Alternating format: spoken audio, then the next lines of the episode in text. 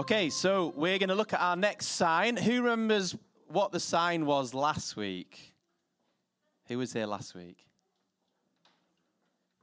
Daniel. What was the sign that Josh spoke about last week?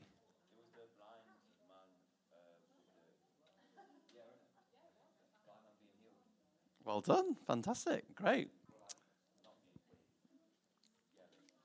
Brilliant. Okay. Well, today we're looking at walking on water. So, and uh, I'd like, if possible, in a moment, for a couple of the children who are good at reading. Now, when we do kids' work, we always have the kids read, so that, that's really good. So, oh, I've got two volunteers, so Ted and uh, Lucy. Do you want to come forward? Well done. Right, so if you have that one, Ted, and you're right with that one, Lucy? Yeah? Right, I'll just give me like 30 seconds, and then I'll point to you. You're, you're first, and then you're, okay. Right. So when I was a kid, the story about walking on water was obviously something that we had at kids' work, and I thought it was really, really amazing. Who thinks walking on water is amazing? Yeah. It's like completely like audacious that Jesus did this, and we're going to look at how he did it. Um, and it's just completely cool as well. You know, it's like walking on water. He caught a rowing boat up in a storm. Um, so that, this is the story that we're going to look at, and then just going to spend a bit of time looking at that. We do have some walking on water colouring in. So if you want to get some colouring in, that's here as well for the younger kids or the older kids or the adults.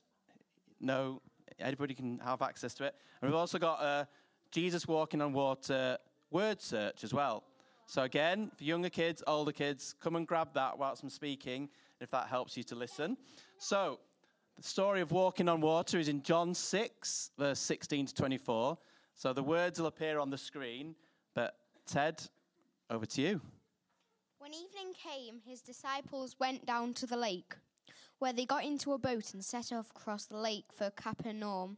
But now it was dark, and Jesus had not yet joined them. A strong wind was blowing, and the waters grew rough. When they had rowed about three or four miles, they saw Jesus approaching the boat, walking on the water. And they were frightened. But he said to them, It is I, don't be afraid. Then they were willing to take him into the boat, and immediately the boat reached the shore where they were heading. The next day, the crowd that had stayed on the opposite shore of the lake realized that only one boat had been there and and that Jesus had no not attended it with with his disciples but they they that they had gone away alone. Then some boats from Tiberias landed near the place where the people had eaten the bread after the Lord had given them thanks. One, once the crowd realized that neither Jesus nor his disciples were there, there they got into the boat and to went to Capernaum in search of Jesus. Great. Round of applause for our readers. well done. Very good reading. So, this is the story of Jesus walking on the water. And as I said, when I was a kid, this was the story that I really enjoyed hearing about. Um, so, who's ever been in a boat? Hands up. Most of you have been in a boat. Who's ever been in a rowing boat? Most people been in a rowing boat. Okay. Excuse me. So I've been about a few times, few sort of stories to tell about that. I once went on a big boat when I was a student to Ireland on the Irish Sea, crossed from Holyhead to Dublin in the winter. It was really, really stormy. Didn't think I was going to survive. Obviously, I did, thankfully. Um, but yeah, that I remember that crossing. The First time that I, oh, thanks, love. First time that I went on holiday with Rachel as well, my wife Rachel we went with her parents to France and we went from Plymouth to Roscoff, which is quite a big crossing. Anyway, on the way back, again, it was pretty, pretty ropey, pretty stormy. And me and Rachel's mum just didn't eat a thing. We were not very well. Whereas Rachel and her dad were like eating fish and chips and all sorts of things. But another sort of story, more recently, we went on a boat to Caldy Island. Have you ever been to Caldy Island, Tenby? So we got on this boat at Tenby Dock and uh, didn't look that far to get to the island, if I'm honest. But then it was a bit windy, and then the boat came, and it was quite a small boat. And we got onto this boat, and the kids were there, and I was like, this is going to take a while. And it did, because we were like going against the wind, we were going up and down the waves, and we eventually got there, and on the way back, it was a lot better. And then the final story, which is a bit more romantic, of a rowing boat, is me and Rachel got engaged on a rowing boat in Keswick in uh, June 2000. And uh, we're on this rowing boat, and I proposed to Rachel. She said yes, which was good. Um, but then, because we wanted to have a little hug, because we just got engaged, the boat started to rock a bit. And then a big boat came past, you know, Lakeland steamer, and we nearly capsized, but thankfully we didn't. So I've had a few experiences on a boat, and the disciples here had their own experience on a boat. Jesus had just performed a miracle, feeding the 5,000 in earlier part of John, and I think we're going to look at that another time. Uh, and after Jesus had fed the 5,000, he went up a mountain to pray. But the disciples got on the boat, as you can see here, and, and they set off to the other side. And they'd rowed about three or four miles. Now, if you're in a rowing boat, three or four miles, that, that's, that's quite, a good, quite a good distance, isn't it? You don't, it's not like a speedboat or a ferry. You don't get three or four miles very quickly. So they've been going for quite a long time. And by the time it got dark, after Jesus had prayed and had a bit of time on his own after feeding the 5,000, Jesus set off as well. But obviously the boat had gone. There was no other boat. So what did Jesus do? He walked on the water um, to get to them. Which, you know, think about it, it's just amazing, really. Um, but I think the disciples in this is this story is in three the Gospels. It's in uh, Matthew uh, and Mark, and the one that we're looking at in John. And in the other two versions, they didn't realize it was Jesus. They thought it was they thought it was a ghost. They didn't realize it was Jesus. Um, but as the weather was getting really rough, I think they were a bit scared about capsizing. As Jesus came towards them, they realized it was him because he said, "It is I. Don't be afraid." Um, and they let Jesus into their boat. So if we go on to the final slide, Matthew, if that's okay. So the three things that I want to draw out from this story is we need to make sure we let Jesus into our boat. So the disciples were in a bit of a mess. The storm had come. They were rowing, but not getting anywhere. They weren't going to get to the other side. And they needed to let Jesus into their boat. And they didn't at first want to do that because they thought, who's this guy walking on the water? They're a bit scared. Jesus understands that we're in a storm. He understands our fears. So he says to them, It is I, don't be afraid, don't worry, I'm here to help. So he understands our fears. And if we do let Jesus into our boat, in this story, we see that we will get to the other side. And we'll come on to seeing how it wasn't important that Jesus just got to the other side. He wanted to make sure that disciples got to the other side and actually that they got there together. So the first point, let Jesus into our boat. It sounds kind of obvious, doesn't it? You've got the king of the universe, God, walking on water, defying gravity, defying weather, you know, and you think, of course you'd want to let him into your boat, but kind of be a bit, you'd be a bit, who is this guy? Who is, you know, this is quite early on in the disciples' experience of who Jesus was. Just saw him feed the 5,000. They were probably all talking about it, but they let him into his boat, let them into their boat, and it made sure that they got to the side. Um, they were able to get across the rough lake, quite a big sea, um, and they were able to do it, which you know is amazing, really. Um, and I was just thinking about if in the situations of our lives, you know, metaphorically, think about the boat of our lives situations. Do we let Jesus in, or do we kind of struggle on our own? And I think we can all think of situations where we probably do need to do that um, to make sure that we do get to where we need to get to. Obviously, these stories uh, in the New Testament have references back to the Old Testament, which we sung about in the worship actually, um, how the Israelites crossed the Red Sea. So God has history about helping his people get across bits of sea, splitting the sea, splitting the waves, Israelites crossing the Red Sea.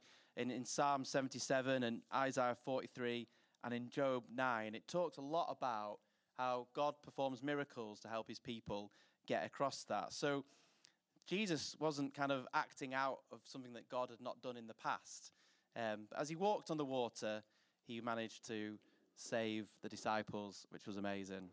Okay, so the second thing is that Jesus understands our fears. I think a key phrase in this story, he says to disciples in John 6, verse 20, It is I, don't be afraid. And I think that was really key for the disciples to see that it was Jesus. Don't be afraid. I'm going to help you get to the other side. And after that, they let him into the boat. Um, but you know, Jesus understands the disciples' fears, and he understands our fears today. Things that we're afraid of, things that we're not sure about. Jesus understands that. And he wants to help us, he wants to be with us, he wants to help us get through those. And not that he takes away all the fear, but he helps us to deal with that and respond to that and get help with that.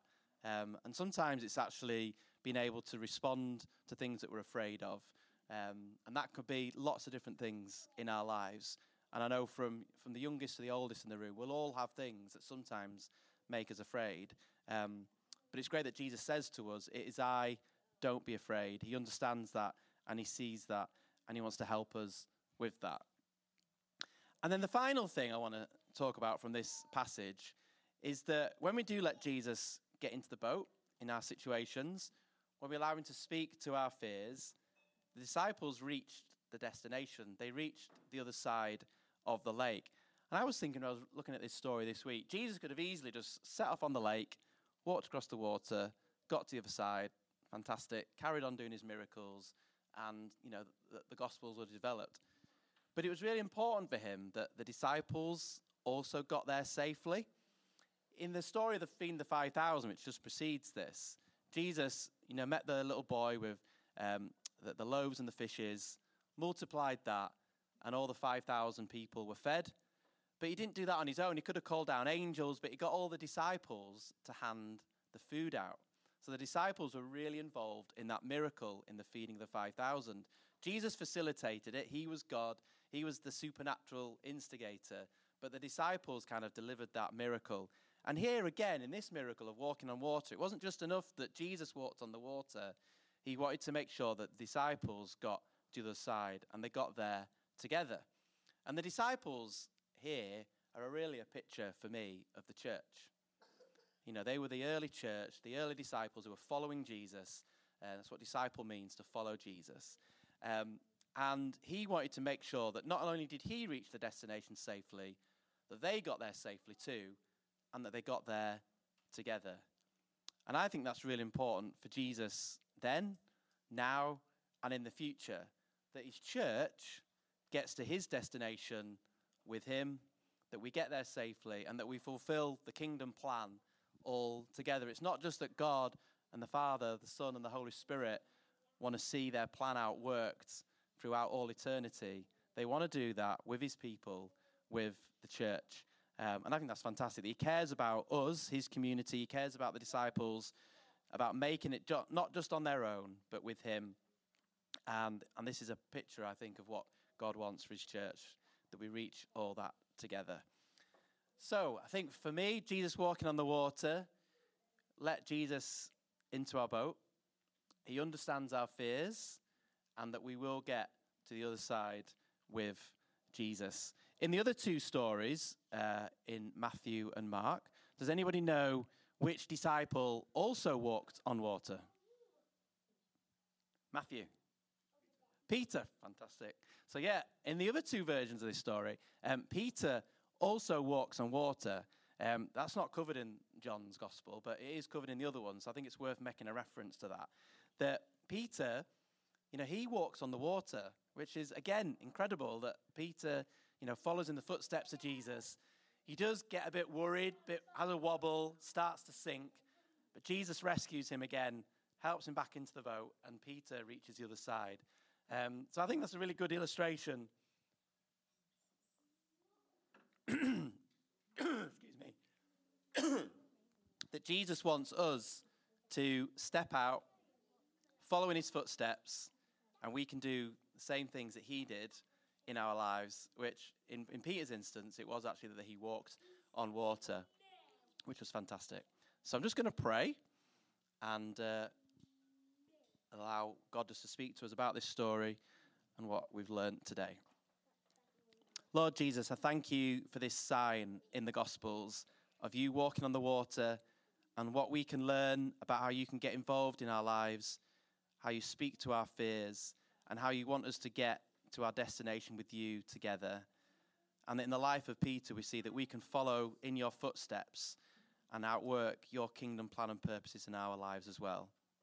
Lord Jesus, I pray for everyone here, for every child, every adult, um, Lord, all of us here together as a community, um, that we will just know the power of what it is to follow you and to allow you to get into our situations, that we don't want to make it on our own, but that together we can outwork your kingdom plan and purpose.